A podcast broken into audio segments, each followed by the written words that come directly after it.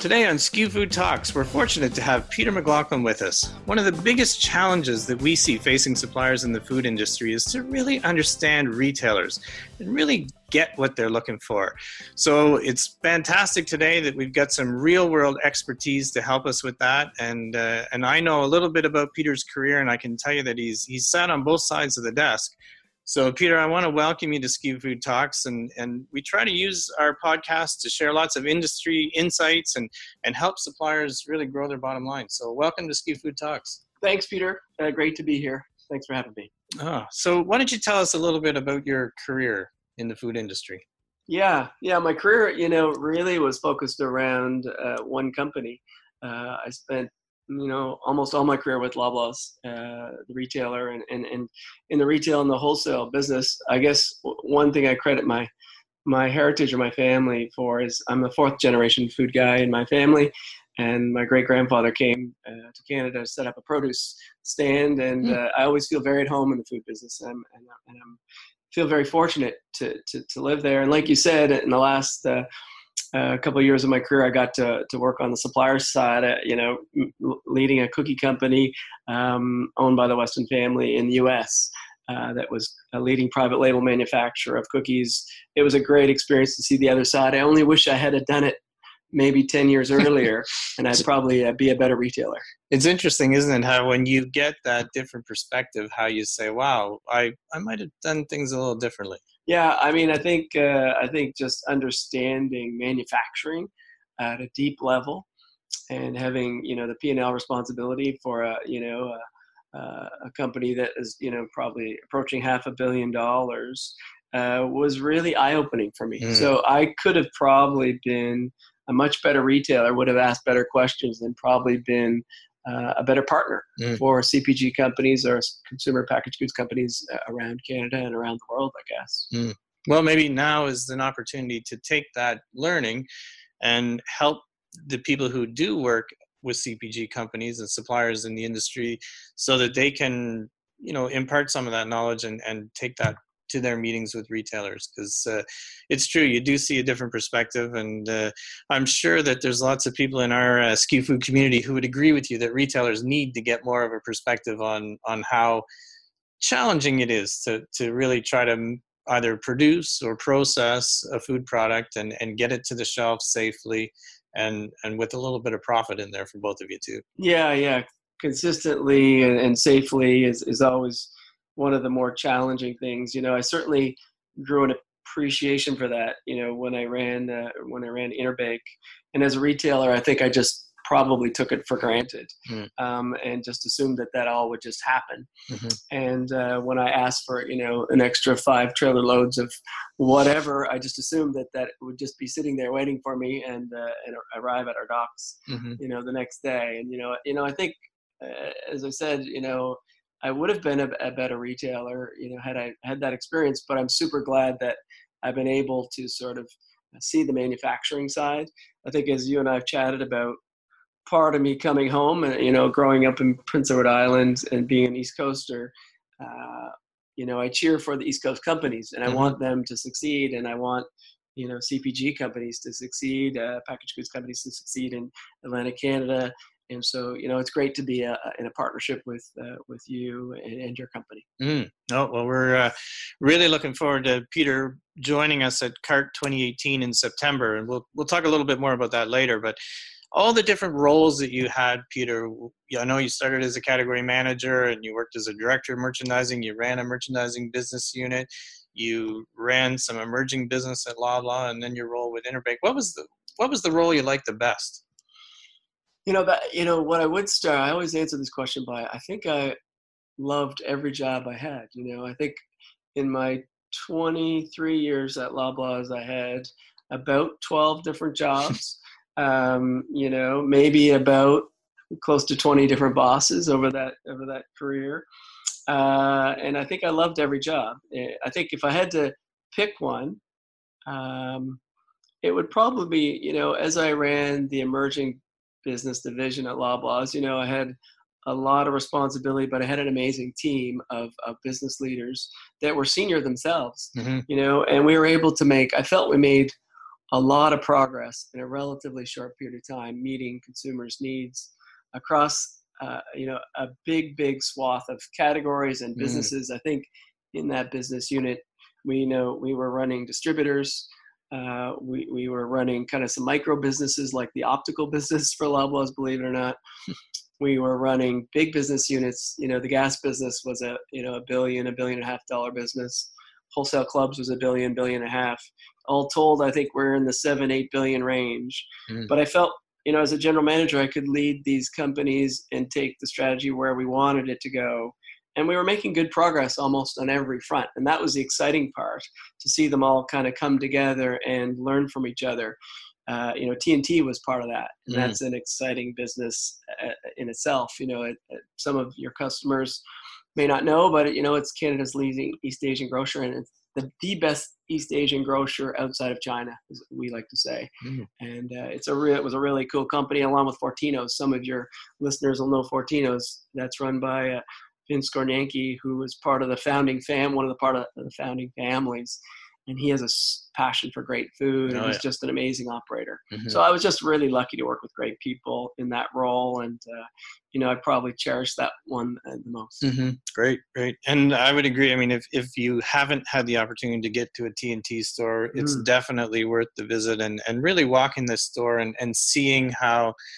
committed they are to satisfying that consumer as yeah. opposed to putting in you know 48 feet of pop and chips and ice cream it's really committed to that consumer and uh, and fortino's obviously a great fresh retailer and uh, set the gold standard in a lot of ways yeah so. yeah i'm super proud of that those new fortino's models i don't pretend to take the credit for it but i think they're some of the best grocery stores in the world mm-hmm. and i did get to travel around the world and see a lot of grocery stores and i know i'm a bit biased but that new fortino's model was second to none. And uh, the founder of T&T worked uh, worked with me, and she was an amazing lady, super focused, laser focused on her consumer, mm. and and and really really good um, at, at, what they do. Mm. So over your time in the industry, you know, you're you're not maybe you're a little older than I am. I don't know. Um, how do you th- see that things have changed? What do you see as being some of the the biggest changes? Yeah, I mean, uh, I think about this in a, in a couple different ways, Peter. I think the consumer continues to evolve. Mm-hmm. You know, maybe back when I started, it was maybe a little more value centricity. You know, was was kind of the driving force uh, behind that consumer. You know, today's trends are, you know, it's an aging population more interested in health. So that consumer, to me, that the health trend is is kind of here to stay. Uh, the interest in food has increased a lot from mm-hmm. when I started you know the idea of, of foods of the world and experiencing food as a as an experience versus a necessary thing to do to eat has kind of evolved and that's exciting in a lot of a lot of different ways. I think as a retailer you know amazon was was a, a, river when i started and now it's you know uh, soon to be the world's largest company. And um, you know i think channel blurring you know you didn't have home depot wanting to sell uh, you know truckloads of water back when I was younger. And Walmart didn't really exist when I started as a grocer. And you know, you think about Walmart, you think about Amazon, the club channel has grown to, you know, in some markets, a real meaningful big player. That didn't exist. And the blurring, you know, you have Shoppers Drug Marts setting up as as urban uh, almost grocers in some cases. You know, that's been a big big evolution. I think I think also retailers the you know there's there's been some consolidation the big ones have started to under, understand the consumer at a deeper level and, and some of their behaviors. Um, you know, and I guess uh, I think the final point would be the world just continues to get smaller, right? Mm-hmm. People now travel more and they go to, uh, you know, they go to Japan and they try the sushi and they come back, you know, with a hunger for for really good food and trying to meet that demand is, is tough, but also a big opportunity. Mm-hmm. Yeah, oh, some great insights, and uh, I think those are the kind of things that people really need to to focus on in their business as a supplier, and not just keep producing what you used to produce, and and see how it's changing because it is. Um, one of the things for me when I've always looked at, at this food industry is that suppliers in the industry really have to satisfy two masters. They have to satisfy the consumer, but then they've also got to uh, really satisfy their customer who issues the purchase order to them, the retailer. So is that similar with how you would look at the industry that they really got to focus on two masters? Yeah, yeah. I mean, I think the way I uh, the way I think about it is similar to what you articulated, Peter. If you don't have a compelling offer for the consumer, the chances of success with the customer, being the retailer, um, is almost zero. Mm. So if you don't have a compelling value prop, I call it value proposition for the consumer, no matter what the retailer does, it's not gonna not gonna succeed. Mm-hmm. So so the key is to start, you know, with understanding that consumer at a at a very detailed level and how they're thinking and what they really want, and then where does your product fit and what how does it differentiate and what role does it play in the category and then you can be successful with the customer being the retailer or the wholesaler because you do have you're answering the bell for the consumer if you know mm-hmm. you know i mean you're mm-hmm. an expert at it you know and you've kind of articulate that into, through some of your programs and i think it's it's it's I, it's exactly the way i would have thought about it at, at Interbake if i don't have a cons- compelling offer for the consumer and that's the word we'd use uh, then I, I, can't succeed with the customer right no that's uh um, it's always so interesting to get people's perspective on this business because it's a complicated industry, and I think sometimes we overcomplicate it yeah. too. Um, there's a lot of moving parts, but when it comes right down to it, you have two masters. And so, for the next little segment, I just wanted to focus on the customer part of it. Yeah. Um, so, do you believe that that suppliers in in the industry can really understand their customer? Yeah, I think it's possible, Peter, but it's it's a it's a complex exercise, you know, particularly for the larger customers. Um, you know, I recently went on a sales call to Loblaws, and despite spending that's a little ironic, yeah. isn't it? Going back to Loblaws on a sales call. How do you like waiting in the vendor lobby? I thought it was really interesting, yeah. you know, to see old friends and um, you know. But uh, as I said to, uh, I was there with a broker, and he had a steep learning curve during the meeting. You know, he we were learning a lot about uh, about the, the category. But what I said is, you know, I went into the meeting knowing a lot about the business, but I also took away four or five nuggets that we, you know, needed to understand even deeper. Wow. so that goes to show you, you spend over two decades with a retailer, but you can still learn a lot in a meeting, a vendor meeting. I think the key is to keep good notes mm. and just be meticulous about them, constantly reviewing them because, as you know, retailers are constantly evolving and shifting. So to keep up with that, to keep the pace, you really got to stay uh, stay on top of you know those uh, evolutions, those changes, and if you don't, you can quickly lose touch. Mm, mm-hmm. I agree. And do you see that that that relationship and and really understanding the retailer on the level that you're talking about that it does have a direct correlation with results? Yeah, absolutely. I think I don't know that you know there's maybe some CPG companies that can see could succeed rather without you know that particular uh, vantage point. But in my own experience, was you have to understand where your retailer wants to go. What do they stand for? Where do they want to, you know, where do they want their assortment to go? How do they, you know, how do they price themselves within the market? You know, are they a discounter? Are they a conventional player? Are they an inspire type store, which is was more of a, you know a food centric store? Um, but I, I don't know that you can succeed particularly with the large retailers, till you really understand where they want to go. Mm, yeah, I would agree. Um, so, if you were a supplier, and where would you start trying to understand them? How do you how do you how do you crack that nut? Yeah, I mean, I think you know, with everything, there's a lot of research and a lot of data online, uh, and that's maybe if you if you're completely kind of um, kind of starting from scratch, you start mm-hmm. there, and you kind of start with you know who is the retailer and what is the ownership like and what has been their history and what banners do they operate? And and then you know what is their strategy? Oftentimes retailers will articulate their strategy you know in different documents. Mm-hmm. and then you know gathering all that that sometimes takes many hours and days and a commitment but if you don't understand where the retailer is going or where they've come from it's really hard to be a trusted partner with them and so that's where i would start mm-hmm. and then and then you start peeling back the onion you know at your very first vendor meeting trying to you know you know get even deeper and understand you know how they're thinking a, about a particular category even or department mm-hmm. um, you know, I think that's uh, that's probably where I'd start. Mm. And do you think retailers give suppliers credit for for doing that, for building programs, or, or coming to them with something that supports their position in the market? I mean, the good retailers can figure that out quickly if if the the supplier, the manufacturer, or the CPG company have done their homework and mm-hmm. they're coming to them with you know some insights and, and a solution to a, a category problem. You know, uh, a good savvy buyer will also know when you know you might be getting a cookie cutter kind of approach that may not be customized for them and you know my as a buyer you know usually those suppliers that you built that long lasting trust and relationship with that reciprocated was the ones that were willing to treat you in a, in a special way if you mm-hmm. know what i mean mm-hmm. and that's usually when you got some some traction right and in the end cases and, and profit for both. Right. Which is that's, really what we're after that's what here. it comes down to. Yeah. Absolutely. Yeah. So um and it when you had a vendor who would come in with that one size fits all strategy what was your sort of take on that? What what was what was peter mclaughlin thinking when when you knew that you were getting the same deck that they had presented to your competitor a couple weeks before?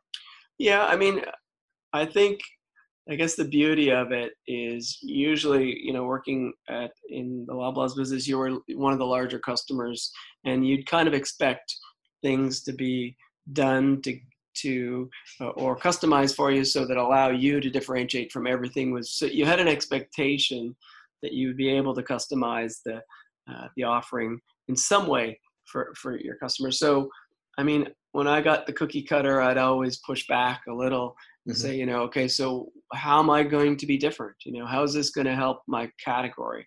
Um, how's it going to let me stand out in the marketplace? And i never you know oftentimes you walked out of those meetings if you were getting the cookie cutter presentation uh, feeling a little less special if you mm-hmm. know what i mean? And sometimes your reaction or your traction out of that meeting might be lessened versus when someone has really customized it to fit your customer or sorry your consumer uh, and your position in the market. Mm-hmm. Yeah now would your eyes have ever glazed over and you start checking emails in those instances or was well, that extreme that would be extreme i say I, you know i was never one to you know, I always tried to be respectful of vendors at mm-hmm. the time. Um, I'm sure I've been tempted, mm-hmm. but I, I, would rarely, rarely ever pull mm-hmm. out my mm-hmm. phone. Mm-hmm. Um, so I just want to maybe switch gears and think about your time with uh, with Interbake. And did did you ever come across two category managers who were alike? Yeah, it's it's funny, Peter. I think sometimes you can find characteristics that are alike. You know, mm-hmm. a lot of times a buyer uh, you could sort of pick some characteristics from a buyer who you know sometimes they're pretty good at numerics or they're you know sometimes they're quite decisive and some of the time you know you hope that that's what you're going to get hmm. because mm. I always say the second best answer is, is no um, uh, but i think it's kind of like the world right mm-hmm. is there two bankers that are alike is, is there two um, two doctors that are alike probably they're alike. There's some similarities for sure, and but I never found two uh, you know exactly the same. Mm-hmm. And, they, and and to your point, you've got to customize your approach to the personality. Yeah. Well, I agree, and uh, they're all selling food or beverage, but it's they've all got their own way of doing it. Right. So, um, so one of the the last question I'm going to ask you, which you know, to draw on your experience, and uh, is one of the questions that we get asked often at SKU Food is is how do I deal with a difficult category manager? Yeah. And and I know it's hard for you and I who are more on the retail side to believe that there are difficult category managers, mm-hmm. but uh, but maybe if you've got some insights for people that um, that would help them work through that situation. Yeah, I mean, I always start with what you can't do is give up because this is a really difficult you know ball to move up the field and then get it over the goal line if you were to use a sports analogy you know so when you have a difficult buyer you can never give up and you sort of have to go in with that mindset and then the approach i take is how do i make that buyer's job easier? Because as a buyer sometimes you're responsible for thousands of skus hundreds of vendors and they all want you know a piece of your attention time and attention.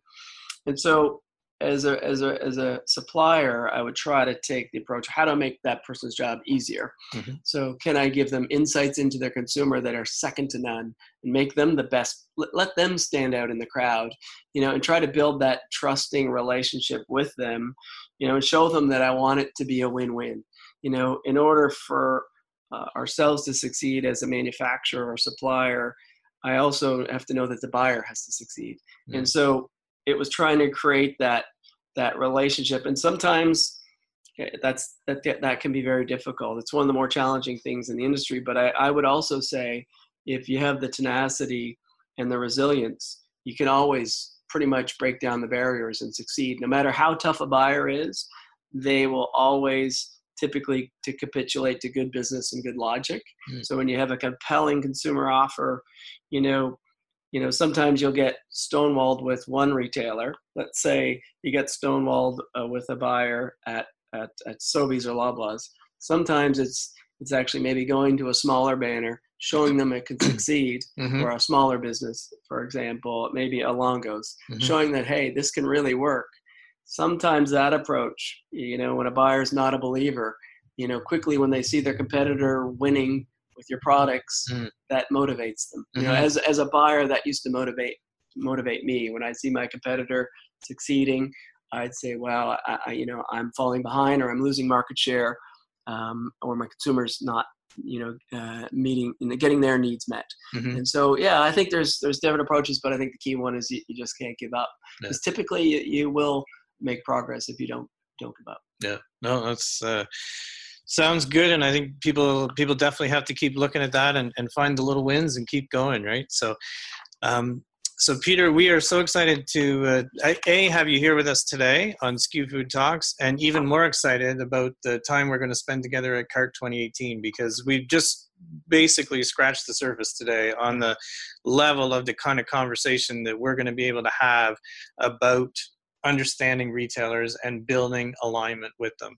So uh, at SKU Food, we have our cart process, which is really like an SOP for selling your products and uh, oftentimes with with food producers and processors we see so much focus on the development and getting it produced and then getting it in the box and then there's really no sop for selling it. And that's what we're going to do on september 26th and 27th in halifax. And we've got an unbelievable lineup of speakers. We've got Shelley Balanko from the hartman group who's going to get us started with consumers and really challenge the participants to understand who is really buying their product and why.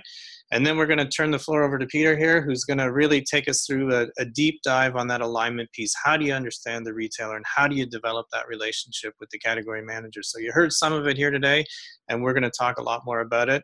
And then we're going to have Tony Newman from Innovation Advantage, and Tony will really help you understand how to bring innovation to your retail plan. And we all have the same levers we can pull or arrows in our quiver, whatever analogy you want to use but what Tony's going to help you do is understand how to make them stand out from the rest. And then at the end of uh, the second day, we're going to bring Peter and Shelly and Tony back, and we're going to talk about trust. And that's where um, you can really start to see something effective. And maybe just to wrap it up, Peter, we trust is something that in this business it doesn't happen often, is my experience, but when it does, it's so powerful. Yeah, and I, and I think you know I can think back to the times you know, when you had those key suppliers that you'd call on, you know, uh, when you were looking for to solve a category problem or, or looking to sort of take your department or your category in a slightly different way. And it's always, you know, those those suppliers who, you know, are oftentimes flexible to work with you and, you know, kind of meet you in the middle. Mm-hmm. Uh, oftentimes is a bit of a game of compromise. Uh, based on a, on a whole bunch of different uh, variables and, and moving parts but I mean, I know that you know uh, when I, I, think back at my career, uh, there's a a fairly uh, meaty list of people that I really felt were were trusted business partners and suppliers, and and I think eh, once you've established that trust, you can probably uh, bank on many years of, of success with some of the the larger, more challenging retailers across the country and abroad. Mm-hmm. So we want you to join us in September 26th and 27th in Halifax, where you'll learn all of the insights to get to that level of trust that Peter refers to here. And uh, in the end, it leads to cases and it leads to successful results for both you and your customers. And, and really, that's what it's all about. So if you'd like any more information, you can call me at 902 489 2900 or shoot me an email at peter at skufood.com and I'd be happy to get more information for you. And uh, we always want to remind you that it's not about making great products to sell, it's about selling the great products you make. You've been listening to SKU Food Talks with Peter Chapman and Gary Morton. If you have a comment or question about this episode, please email podcast at skufood.com. That's podcast at skufood.com. To find out more about how SKU Food can help your food business's bottom line, visit skufood.com. That's S K U food.com.